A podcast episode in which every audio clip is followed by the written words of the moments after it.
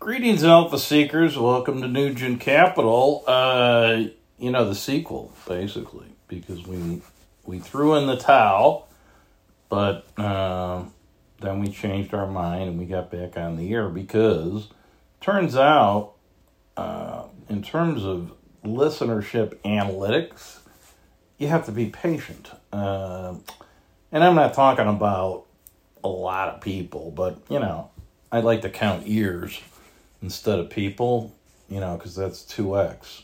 So, turns out I had more ears than I thought. Share of head, attention, time spent. Turned out to be better than I thought, because I thought it was like zero. So you can't fall off the floor, which I frequently find myself saying, which is kind of Nelson Mandela-esque. He said it doesn't matter how many times you fall, it just matters that you keep getting up one more time. And it worked out for them, so I think that's my new mantra. So anyway, today I hopped on because I'm trying to do thematic rather than a potpourri of pointless observations. I'm just going to have one overarching theme. That's based on some free advice I got. So today's theme is interest rates and inflation and that sort of thing. So on CNBC today, I watch CNBC still. And when I do the podcast, that means you don't have to. Although I'd recommend it, You can do both, but because I don't see everything. Jack Alvin was on, or Ablin, is it? I think it's Alvin, actually. I think I spelled it wrong. But he used to be at BMO, and now he started his own thing, I guess, called Cresset, Cresset Capital. And he was talking about the 10-year treasury rate that is implied by something called the copper-gold ratio. And he didn't talk about what that meant, but I can imagine. If gold's going down and copper's going up, or, that would indicate normally that, people don't have real high inflation expectations compared to copper, which is Dr. Copper in the market, which is the lead indicator of what the economy is going to do. Because as copper gets bought, that means houses are being built. And you're also seeing lumber prices being twice what they were, which means there's a lot of home construction because a lot of people are trying to buy houses outside of cities for obvious reasons.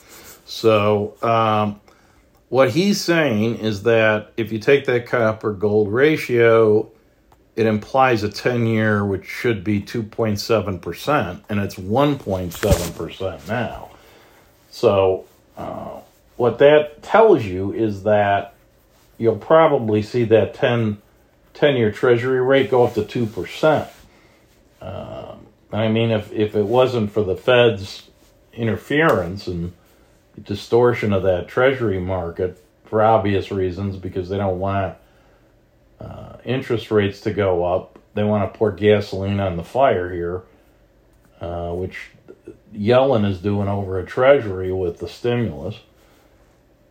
So they're going to intervene at some point, and they won't let it get to where it ought to be. We don't have a free market in interest rates anymore, and we have not for some time. It's called financial suppression.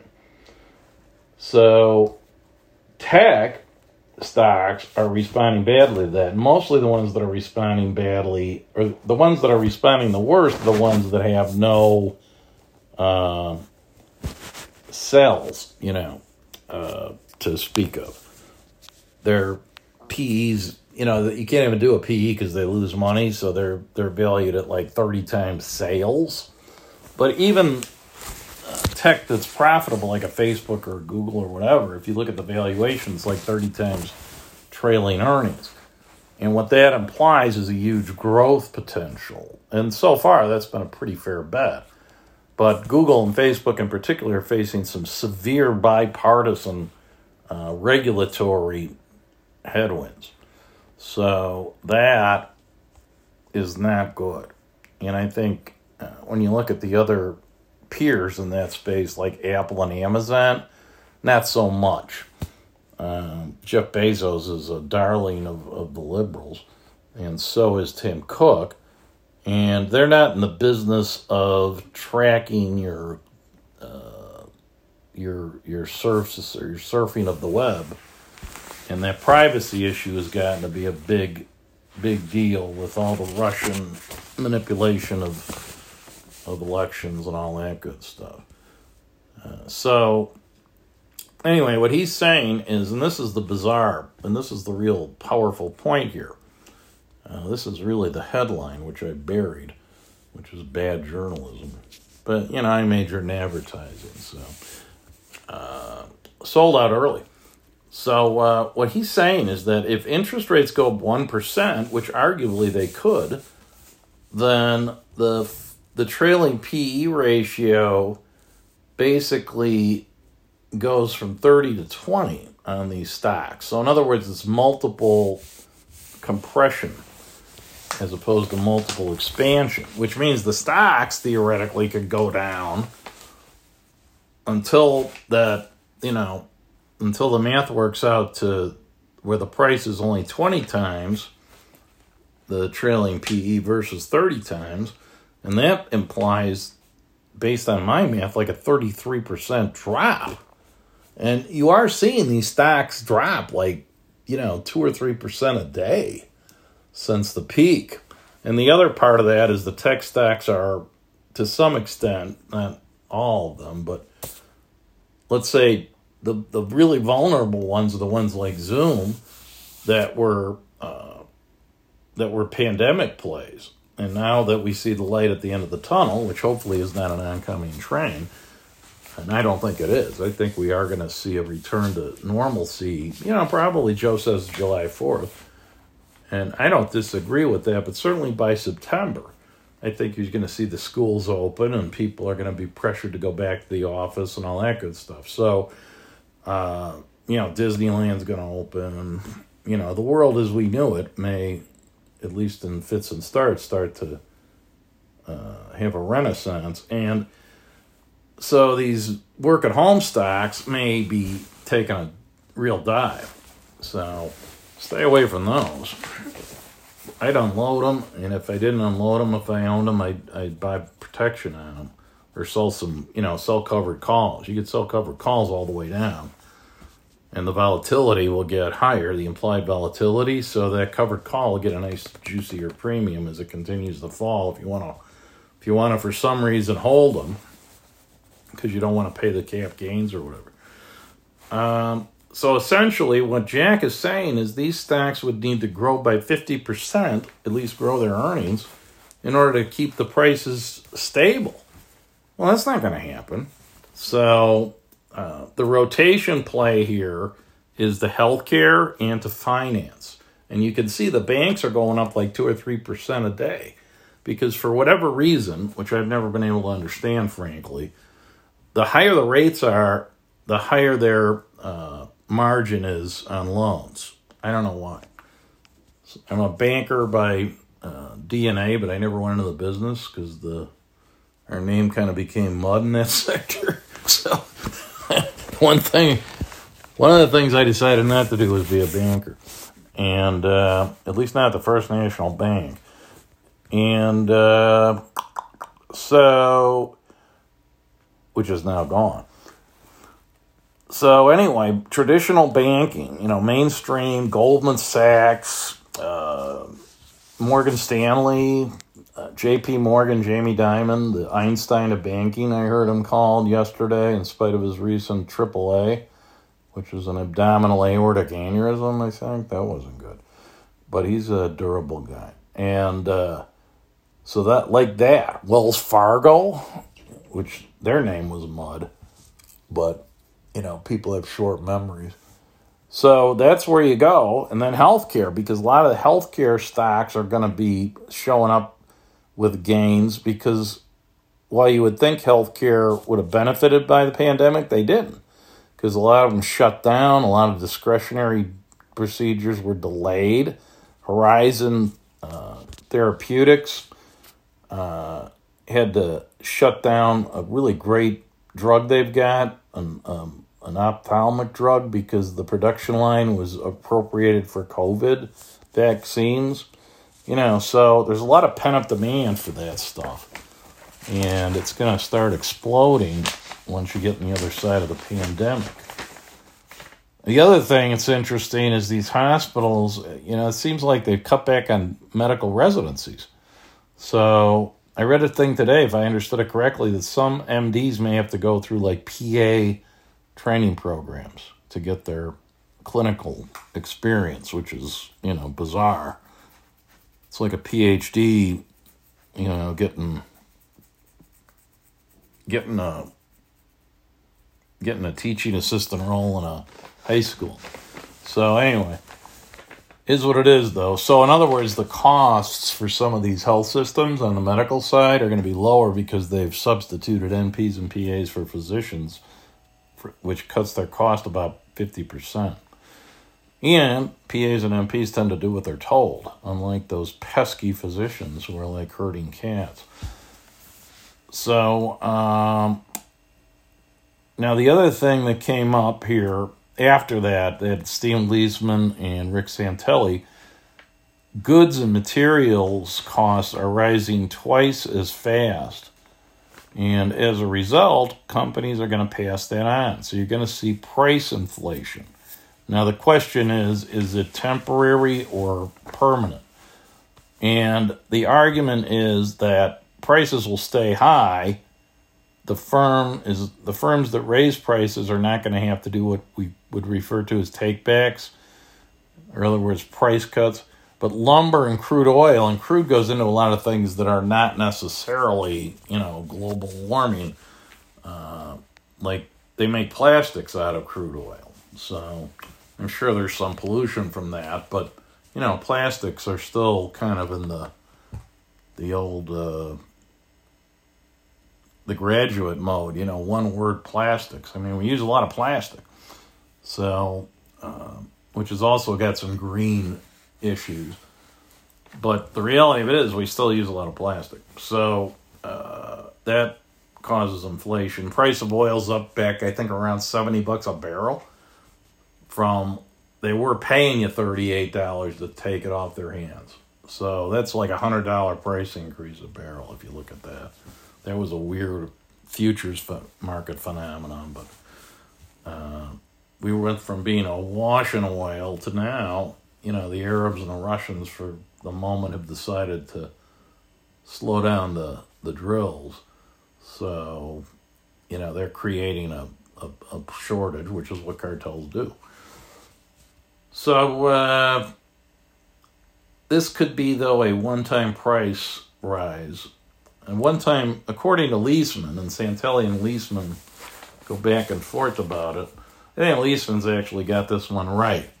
When you readjust price levels, you know, on a one-time basis, that's not the same as inflation. Inflation is a wage price spiral. So if you've got a temporary increase in materials and you raise your prices on houses, for example, and then you leave the prices there, that's not the same as if the carpenters and the tradesmen are all demanding a 10% wage increase every year, and then it just keeps... It's the other side of compound interest. If you have compound inflation, that's different than a one-time price level adjustment. And they may keep their prices up there, which makes them more profitable if the materials cost goes down. Or, you know, it's supply and demand. Again, if you just let the market work, It'll solve all these, you know, pricing and scarcity issues. It's when you start to tamper with the market that you get, you know, the wrong solution. Because like I said in one of my newsletters, my first newsletter actually in this new Nugent Ventures mode on Substack, you know, people want a free lunch and then they get it and they're surprised nobody wants to take their order. Because... you know, if you go to the restaurant and say, I want a free lunch, they'll say, well, I got to pay to get the burger and the bun. And So I'm going to lose money if I, you know, and I can't make it up on volume when I lose on every burger. So guess what? We got no burgers for you.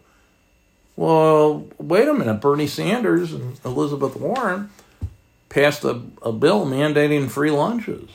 Well, you know, get it from them then. See if they start a restaurant now. So that's how that works. And that's why when you start to regulate prices and wages and everything else, you end up with, you know, a law that says, oh, yeah, you should make $200,000 a year, but you shouldn't have to pay for anything. And yet you can't find a job for $200,000 and nobody wants to give away your house. So you just don't have anything. That's my vision of how socialism doesn't work. Now, you know, I could be wrong, but... So anyway, on that note, the other thing is I've noticed, you know, I have been a Bitcoin skeptic. I have been a crypto skeptic. You know, it's one of those things like these NFTs, which I mentioned the other day stands for non-fungible token, but also stands in medicine for not a feckin' thing, as the Irish say, as a placebo.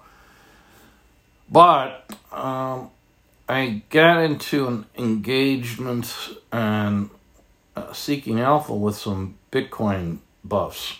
And, you know, the key here is, the biggest risk I've seen on this is that all the central banks in the OECD countries, which are basically the, quote, Western advanced countries, Organization for Economic and Community Development is what OECD stands for. It's like 22 or 23 countries that, you know, you wouldn't mind taking a trip to, basically.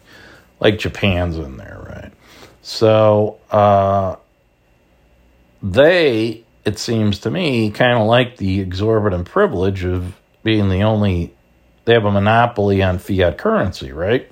Which gives them a lot of power because they can buy weapons, so they have military power, and they can pay soldiers with money they just basically create out of thin air. Well, it's good to be the fiat currency issuer. I wish I could do that, but I can't. So Bitcoin essentially allowed somebody, this mysterious Satamoyo whatever, to do that. And I don't think that, you know, your sovereign entities like that too much, your Federal Reserve and Bank of England and European Central Bank. So my real bear case against it is they could just, with the stroke of a pen, prohibit anybody who wants to access the banking system from holding Bitcoin. And then that's it, right? So it becomes basically a outlawed currency. But here's what occurred to me, is that if, as long as it's a commodity and not a currency, then it's no different than these non-fungible tokens, NFTs. It's no different than gold. It's no different than a house. It's an asset, okay? Now, the downside of that, and this has just recently emerged, is that when you sell your Bitcoin... Let's say, really, it's a barter at that point. I give you Bitcoin, you give me some NFT that's worth $69 million. Or I guess they use Ether, but it doesn't matter. So that is an asset trade, the way I view it. So if I'm valuing my Bitcoin at $69 million or my Ether the same as this asset, to me, that's an offset. Okay, I don't see that as a capital gain. I see that as an asset trade.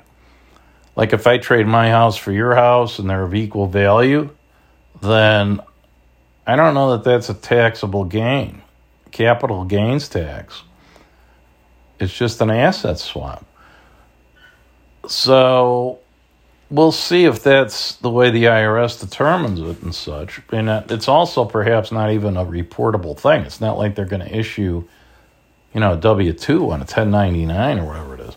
So, but let's just say that I bought Bitcoin for $1, and now I sell it for $50,000.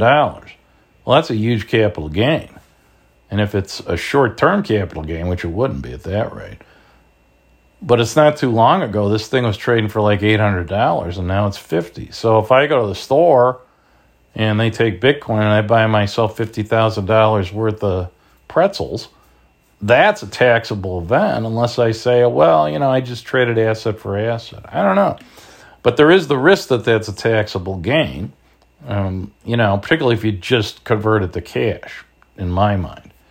But let's say I have $50,000 and I, you know, pay them out or whatever I do, then, or I convert them to pesos or whatever, or even if I convert them to Bitcoin, they're not going to go back and say, well, the dollar was worth $100.